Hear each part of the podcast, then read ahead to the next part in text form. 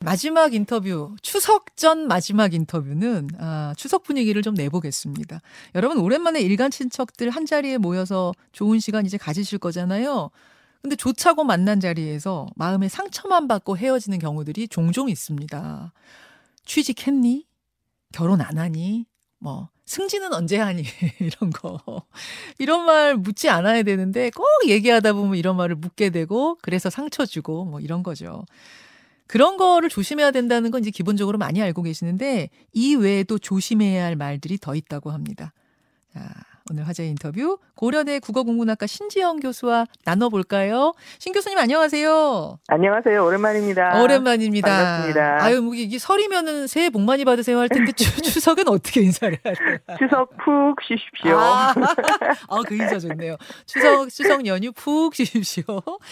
아니, 그 이제 가족끼리 뭐 한 끼 식사를 하러 모이든 아니면 네. 2박 3일 같이 지내든 어쨌든 이런 저런 이유로 많이들 모여서 추석을 보내실 텐데 네, 벌써 스트레스 받는다 이런 분들이 꽤 계세요. 맞습니다.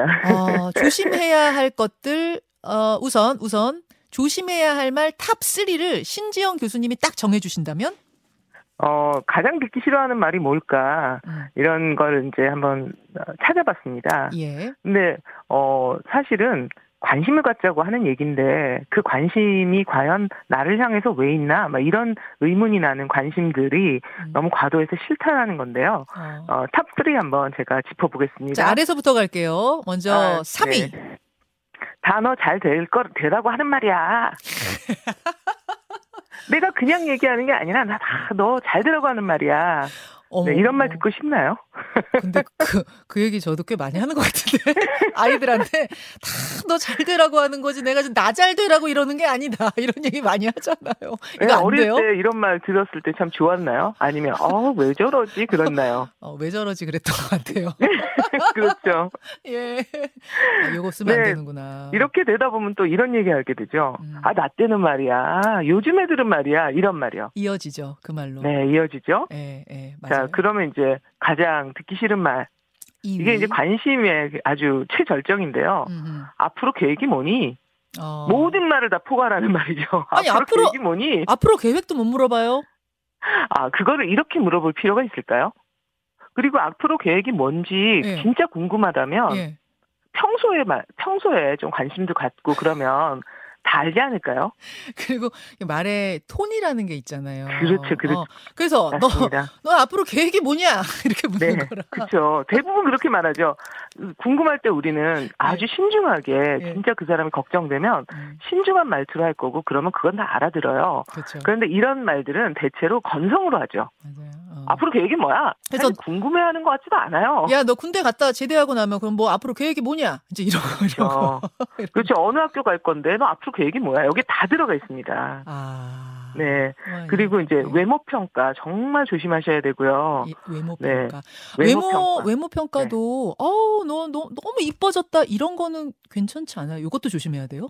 어, 요즘 어 저기 2030 세대 소위 MZ 세대라고 하는데요. 예, 예.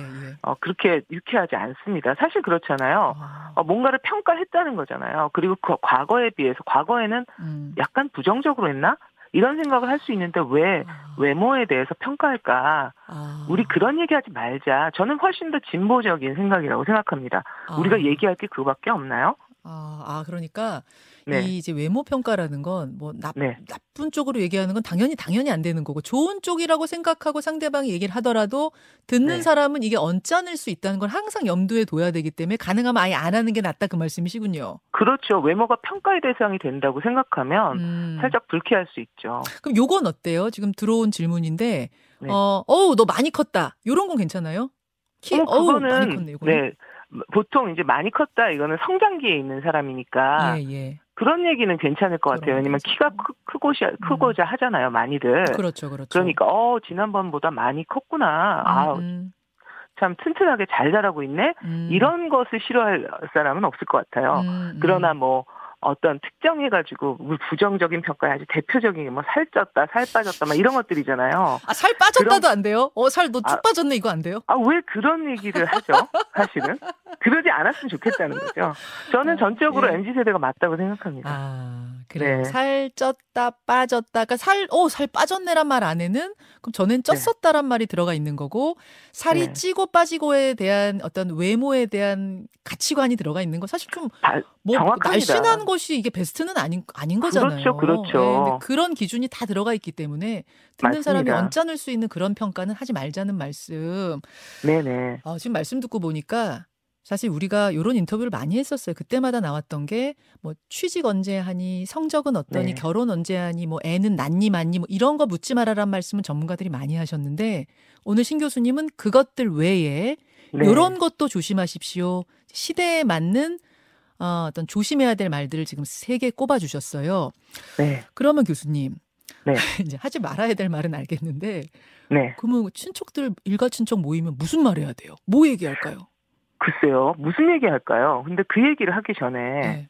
왜 이런 얘기를 할까요? 우리는 몇 살이니, 학교 언제 가니까 인생의 주기별로 다 있어요. 듣기 싫은 말들이. 맞아. 커서 뭐 될 거니? 공부 조금 크면 공부 잘하니? 몇 등 하니? 뭐 하, 대학 그래서 막 대학 어디 갈 거니? 고등학교 정도 되면요. 예, 그다음에 이제 대학 가면은 남성 같은 경우에는 군대 언제 갈 거니? 예, 예, 그러고 나서 이제 군대 갔다 오면 졸업 언제 할 거니? 어, 어, 취업은 애인은 있니? 어. 결혼은? 애는? 둘째는? 막 정말 인생의 주기별로 다 있습니다 이게. 둘째 낳고 나면 셋째 낳나니 요새 셋은 낳아야 그렇죠, 이런. 그렇죠.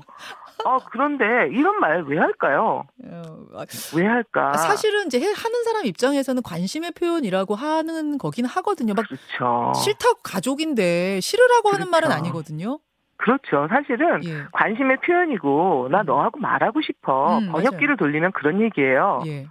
그런데 이거 누가 누구에게 하는 말일까요? 대체로 소위 손윗 사람이 소위 손아랫 사람에게 하죠. 그렇죠. 예. 예를 들어서 반대로 조카가 삼촌한테 음. 뭐 취업 언제 할 것일 거예요? 뭐 예를 들면 아니면은 삼 좀 연세가 있는 삼촌한테 네. 노후 준비하셨어요? 연봉 어느 정도 받으세요? 은퇴 후에 뭐 할 건지 다 계획 세웠어요?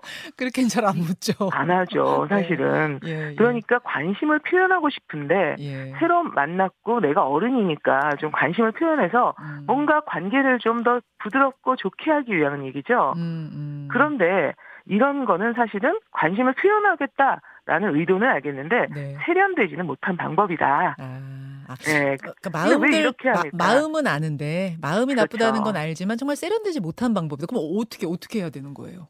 그러니까 네, 이런 말 왜 했나 잘 생각해 보면 그렇게 배워서 그래요. 음, 음, 그렇지. 그러니까 그거 원래 언어라는 거는 이제 이렇게 어떤 장면에서 관습적으로 나타나거든요. 예. 습관적으로. 예. 그러니까 아 이런 말 들었으니까 아 내가 어, 명절에 만나면 이런 말 해야 되는 거구나. 나도 모르게 그런 음, 말 음. 싫었는데 그렇지. 그 위치가 되면 그렇게 되는 거죠. 맞아요. 예. 그러니까 악순환의 고리를 끊어내는 어 이번에 사실 추석이 거리두기 완화되고 첫 번째 그 모든 가족들이 모일 수 있는 합법적인 예. 예, 그런 가족 모임이 될 텐데 예. 이때 처음으로 우리가 그런 악순환의 고리를 끊어내는 음. 그런 때가 되면 어떨까 이런 생각을 해봤습니다. 뭐 가장 좋은 대화 주제랄까요? 아니면 팁이랄까요? 어떻게 이렇게 네. 좀 풀어가라라는 어떤 예시를 좀 주신다면? 어, 예를 들면은 이제 신조어 요새 많잖아요. 예. 근데 많은 어르신들이 이제 신조어 잘 모르잖아요. 저를 음. 포함해서 음. 그러면 아 신조어를 물어보는 거죠. 어. 아 이런 말 내가 언뜻 들은 것 같은데 어. 이게 무슨 뜻인지 왜 어떤 맥락에서 쓰는 건지 잘 모르겠다 한번 알려달라 이렇게 얘기하면 자연스럽게 화제가 이런 쪽으로 나타 어, 가지 않을까 이런 생각도 해보고요. 아, 그러니까 상대 세대가 관심 있어 하는 것을 그렇죠. 물어보는 방식으로 뭐 위가 됐든 네네. 아래가 됐든 그런 식으로 대화를 좀 풀어가 보면은 훨씬 분위기도 좋고 이럴 수 있다. 오해도 없고. 네, 그렇죠. 그리고 아, 또 하나는 우리가 말 습관인데 잘 한번 생각해 보세요. 지금부터 우리 청취자들도 그렇고 예. 우리가 말을 시작할 때 아니로 시작하는 게 굉장히 어, 많습니다. 어, 그것도 습관이거든요. 아니, 말 습관. 그렇죠. 예, 예. 말 습관이죠. 음, 이번 추- 추석에 만나면 아니시에이션이라고 우리 젊은 세대가 얘기하는데요. 음. 아니로 시작하는 말 아니시에이션 하지 마시고 맞다로 한번 시작해 보는 거죠. 무, 무조건. 어 맞아. 예, 어, 그럴 수도 교수님. 있겠네. 자, 이렇게 생각해 보 이렇게 말로 시작해 보면서 예. 대화를 이끌어가면 훨씬 부드럽지 않을까요? 아, 굉장히 좋은 팁입니다. 저도 맞습니다로, 맞습니다로 한번 올 추석 열어보겠습니다. 교수님, 오늘 고맙습니다. 네, 감사합니다. 고려대학교 국문과 신지영 교수였습니다. 김현정의 뉴스쇼는 시청자 여러분의 참여를 기다립니다. 구독과 좋아요, 댓글 잊지 않으셨죠? 알림 설정을 해두시면 평일 아침 7시 20분 실시간 라이브도 참여하실 수 있습니다.